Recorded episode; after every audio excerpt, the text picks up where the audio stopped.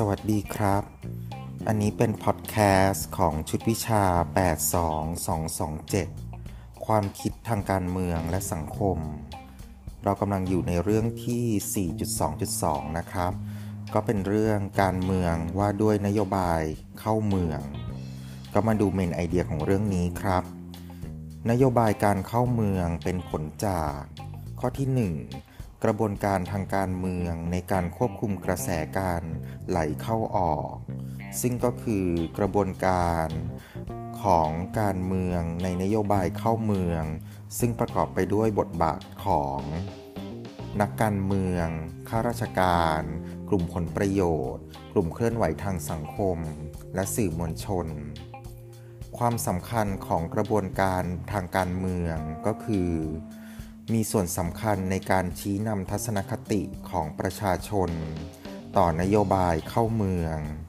และประชาชนส่วนใหญ่ได้รับผลกระทบจากนโยบายเข้าเมือง ข้อที่ 2 ก็คือ การพำนักอาศัยของผู้ย้ายถิ่นในดินแดนของรัฐ ลักษณะของนโยบายเข้าเมืองมี 2 ประการครับ ประการที่ 1 มีความซับซ้อน และเต็มไปด้วยความขัดแย้ง ประการที่ 2 มีการแข่งขันกัน ในการเข้าไปมีส่วนร่วมในการกำหนดนโยบายเข้าเมือง เรามาเข้าสู่เนื้อหานะครับ นโยบายเข้าเมืองเป็นการเมือง เรียกว่า immigration politics นโยบายเข้าเมืองเป็นผลมาจากกระบวนการทางการเมือง ในการควบคุมกระแสการไหลเข้าออกของผู้ย้ายถิ่น กลุ่มกลุ่มทฤษฎีระบบโลก สนใจกับนโยบายเข้าเมืองในฐานะของการควบคุมการย้ายถิ่น ซึ่งมีบทบาทใน North-South Relations นโยบายเข้าเมืองของประเทศร่ำรวย ขึ้นอยู่กับการเมืองภายใน โดยเฉพาะแรงกดดันจากกลุ่มผลประโยชน์ เช่น สหภาพแรงงาน สมาคมนายจ้าง องค์กรพัฒนาเอกชนที่ช่วยดูแลการย้ายถิ่น กลุ่มวิชาชีพ กลุ่มทางศาสนา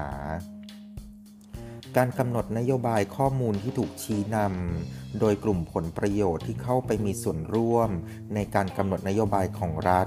เรียกว่าการเมืองตัวแทน หรือเรียกว่า client politics ซึ่งก็คือเครือข่ายนโยบาย เรียกว่า policy network เรามาเข้าสู่ประเด็น การเมืองตัวแทน เรียกว่า client politics หรือ clientelism และเครือข่ายนโยบาย นโยบายเข้าเมืองของประเทศประชาธิปไตย ผู้กำหนดนโยบายก็จะทำหน้าที่ตอบสนองต่อข้อเรียกร้อง และแรงกดดันของกลุ่มผลประโยชน์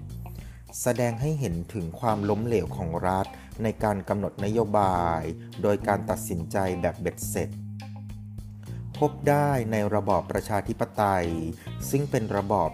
ที่มีการมีส่วนร่วมในการกำหนดนโยบาย สูงกว่าระบอบการเมือง การมีส่วนร่วมในนโยบายเข้าเมือง ตามแนวคิดเรื่องการเมืองตัวแทนและเครือข่ายนโยบาย เป็นเรื่องความสัมพันธ์ของกลุ่มผลประโยชน์ ในการเข้าไปมีส่วนร่วมในนโยบายที่ไม่เท่าเทียมกัน เรียกว่า hierarchical relations ปัจจัยที่ส่งผลต่อการเข้าถึงการมีส่วนร่วม ในการกำหนดนโยบายของกลุ่มผลประโยชน์มี 2 ข้อครับ ข้อที่ 1 คือระดับความสัมพันธ์ การพึ่งพากัน ระหว่างกลุ่มผลประโยชน์กับรัฐบาล และผู้กำหนดนโยบาย ข้อที่ 2 ลักษณะเชิงสถาบันของกระบวนการทางการเมืองของระบบการเมืองนั้นๆ ซึ่งประกอบด้วยการกำหนดนโยบายโดยอาศัยพรรคการเมืองเป็นหลัก และการกำหนดนโยบายโดยอาศัยข้าราชการเป็นหลักครับ องค์ประกอบของกระบวนการของการเมืองในนโยบายเข้าเมืองมี 3 ข้อ ข้อที่ 1 ก็คือนักการเมือง โดยเฉพาะพรรคฝ่ายตรงข้ามรัฐบาล ข้อที่ 2 กลุ่มเคลื่อนไหวทางสังคม และข้อที่ 3 คือสื่อมวลชน มีส่วนสำคัญในการชี้นำทัศนคติของประชาชน เรามาดูลักษณะของนโยบายเข้าเมืองครับ ลักษณะที่สำคัญคือข้อที่ 1 มีความซับซ้อนและเต็มไปด้วยความขัดแย้ง ข้อที่ 2 มีการแข่งขัน ในการเข้าไปมีส่วนร่วมในการกำหนดนโยบายเข้าเมือง ซึ่งเป็นการตอบสนองข้อเรียกร้อง และผลประโยชน์ ต่อกลุ่มผลประโยชน์และประชาชน เรามาดูตัวอย่างนะครับ ซึ่งมี 2 ตัวอย่างครับ ตัวอย่างที่ 1 คือกรณีความขัดแย้งนโยบายนำเข้าแรงงานของมาเลเซีย คศ 1997ถึง1999 สมาคมผู้ผลิตสินค้าเกษตรชาวมาเลเซีย และกลุ่มอุตสาหกรรมก่อสร้าง เรียกร้องให้รัฐบาลนำเข้าแรงงานจากอินโดนีเซีย เพื่อแก้ไขการขาดแคลนแรงงาน ข้อเรียกร้องนี้ถูกต่อต้านจาก ข้อที่ 1 สภาหอการค้ามาเลเซียเเนื่องจากการนำเข้าแรงงานจากภายนอก ส่งผลกระทบต่อการจ้างงาน แรงงานชาวมาเลเซีย แล้วก็ข้อ 2 กลุ่มอิทธิพลทางการเมืองชาวจีน การที่มีชาวอินโดนีเซียเข้ามาอาจก่อให้เกิดความตึงเครียด ในความขัดแย้งระหว่างชาวจีน และชาวมุสลิมในมาเลเซีย แต่ข้อเรียกร้องนี้ก็ได้รับการสนับสนุนจากข้อที่ 1 ก็คือพรรครัฐบาลก็คือพรรค UMNO ข้อที่ 2พรรคการเมืองฝ่ายค้านก็คือพรรค PAS เนื่องจากเป็นการส่งเสริมผลประโยชน์ให้แก่ ชาติพันธุ์มาเลและชาวอิสลามด้วยกัน ตัวอย่างที่ 2 ครับ ซึ่งเป็นการกำหนดนโยบายเข้าเมืองที่อาศัยข้าราชการเป็นหลักแบบญี่ปุ่น มีความขัดแย้งระหว่างกระทรวง ทบวงกรมที่กำหนดนโยบาย มีบทบาทแทรกแซงเพื่อช่วงชิงอำนาจการกดดันนโยบาย โดยผ่านกระทรวงทบวงกรมของกลุ่มผลประโยชน์ ยกตัวอย่างเช่น กรณีนโยบายการนำเข้าแรงงานพยาบาล และผู้ดูแลผู้สูงอายุ จากประเทศในเอเชียตะวันออกเฉียงใต้ เข้ามาทำงานในญี่ปุ่น ภายใต้ข้อตกลงการค้าระหว่างญี่ปุ่นกับประเทศเหล่านี้ คือข้อตกลง GEPA ย่อมาจากคำว่า Japan's Economic Partnership Agreement ทีนี้เรามาดูเรื่องรูปแบบของการเมืองว่าด้วยการเข้าเมืองคือ immigration politics ในระบอบการเมืองแบบประชาธิปไตย ซึ่งมีอยู่ 2 รูปแบบครับ รูปแบบที่ 1 ก็คือ ผลประโยชน์และต้นทุนกระจุกตัวแบบเฉพาะกลุ่ม ก็จะก่อให้เกิดรูปแบบการเมืองในนโยบายที่นำโดยกลุ่มผลประโยชน์ เราเรียกว่า client politics ซึ่งจะมีระดับของความขัดแย้งสูง รูปแบบที่ 2 คือผลประโยชน์และต้นทุนมีการกระจายตัว รูปแบบการเมืองในนโยบายแบบนี้จะถูกกำหนดโดยประชาชนส่วนใหญ่ เรียกว่า public politics ซึ่งมีระดับของความขัดแย้งที่ต่ำครับ การทำให้การเข้าเมืองเนี่ยเป็นเรื่องที่ผิดกฎหมาย เกิดจากการกำหนดโดยรัฐ การที่รัฐกีดกันโอกาสในการเข้าเมืองถูกกฎหมาย เป็นการส่งเสริมให้เกิดขบวนการเข้าเมืองอย่างผิดกฎหมาย ข้อจำกัดที่มีมากขึ้น การเข้าเมืองอย่างผิดกฎหมายก็จะยิ่งเพิ่มมากขึ้น โดยเฉพาะการค้ามนุษย์ ความเข้มงวดในกฎหมายเข้าเมืองเป็นส่วนสำคัญในการสนับสนุนให้เกิดขบวนการค้ามนุษย์ครับ สาเหตุที่นโยบายควบคุมการเข้าเมืองของรัฐล้มเหลว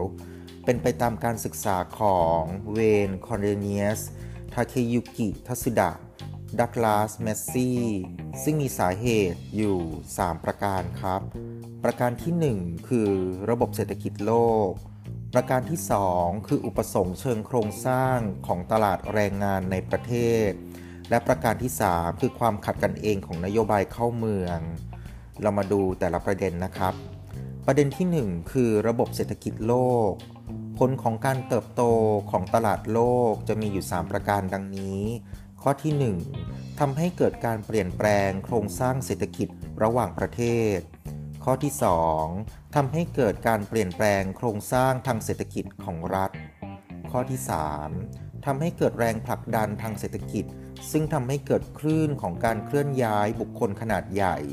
ซึ่งรัฐใดรัฐหนึ่งก็ไม่อาจจัดการได้โดยเด็ดขาดครับ ประเด็นที่ 2 คือ อุปสงค์เชิงโครงสร้างของการตลาดแรงงานในประเทศ กลุ่มนายจ้างมักเรียกร้องให้มีการนำเข้าแรงงานราคาถูก เพื่อมาหล่อเลี้ยงเศรษฐกิจของประเทศ การควบคุมของรัฐในนโยบายเข้าเมืองทำได้ยากครับ เนื่องจากเหตุผลเรื่องการเมืองตัวแทน เช่น กลุ่มอุตสาหกรรมของออสเตรเลียที่เคลื่อนไหวล็อบบี้รัฐบาล ให้รัฐบาลเพิ่มจำนวนการรับแรงงานข้ามชาติ ซึ่งสวนทางกับนโยบายพรรครัฐบาลที่ต้องการลดจำนวนคนต่างด้าวเข้าเมืองให้ลดลง ประเด็นที่ 3 ครับ คือประเด็นความขัดกันเองของนโยบายเข้าเมือง อันนี้เป็นผลมาจากความขัดแย้ง ในความต้องการทางเศรษฐกิจและมหาชนแม้จะมีความต้องการในการนำเข้านำแรงงานเข้าประเทศมากขึ้น แต่รัฐก็ไม่อนุญาตให้แรงงานเหล่านี้เข้ามาอย่างถูกต้อง เนื่องจากข้อที่ 1 แรงต่อต้านของมวลชนที่มีต่อการเข้ามาของชาวต่างด้าว ข้อที่ 2 ความแตกต่างด้านเชื้อชาติและวัฒนธรรมของผู้ย้ายถิ่นทำให้เกิดความรู้สึกต่อต้าน เรียกว่า antagonism ซึ่งก็คือความรู้สึกว่าคนต่างด้าวเป็นภัยคุกคาม รัฐมีแนวโน้มไม่ต้องการให้มีการโยกย้ายถิ่นฐานเข้ามาอย่างถาวร โดยเฉพาะการเข้ามาของผู้ลี้ภัยและผู้พลัดถิ่น แต่ในความจริงเป็นไปได้ยากครับ ภาวะที่รัฐล้มเหลวในการจัดการก็คือการย้ายถิ่นอันไม่ปรารถนา เรียกว่า unwanted migration ซึ่งก็คือความล้มเหลวของการเข้ามาโดยถูกกฎหมาย เนื่องจากการถูกปฏิเสธจากรัฐ ก็จะนำไปสู่การลักลอบเข้าเมืองโดยผิดกฎหมายครับ ข้อพิจารณาของผู้กำหนดนโยบายต้องมีความสมดุลกันระหว่าง 4 ข้อต่อไปนี้ ข้อที่ 1 ความมั่นคงแห่งชาติ ข้อที่ 2 ความมั่นคงทางเศรษฐกิจ ข้อที่ 3 ความปรองดองทางสังคม และข้อที่ 4 หลักการในเรื่องมนุษยธรรมครับ ซึ่งทำให้เกิดความสมดุลระหว่าง ข้อที่ 1 ความสามารถของรัฐในการควบคุมการย้ายถิ่นอย่างมีประสิทธิภาพ และข้อที่ 2 การส่งเสริมความสำคัญต่อสิทธิพลเมือง และสิทธิของบุคคลนอกสัญชาติรัฐตน เพื่อป้องกันไม่ให้เกิดความขัดแย้ง และความรุนแรงจากการย้ายถิ่น ก็เป็นอันจบเรื่องที่ 4.2.2 การเมืองว่าด้วยนโยบายเข้าเมือง ขอบคุณครับ สวัสดีครับ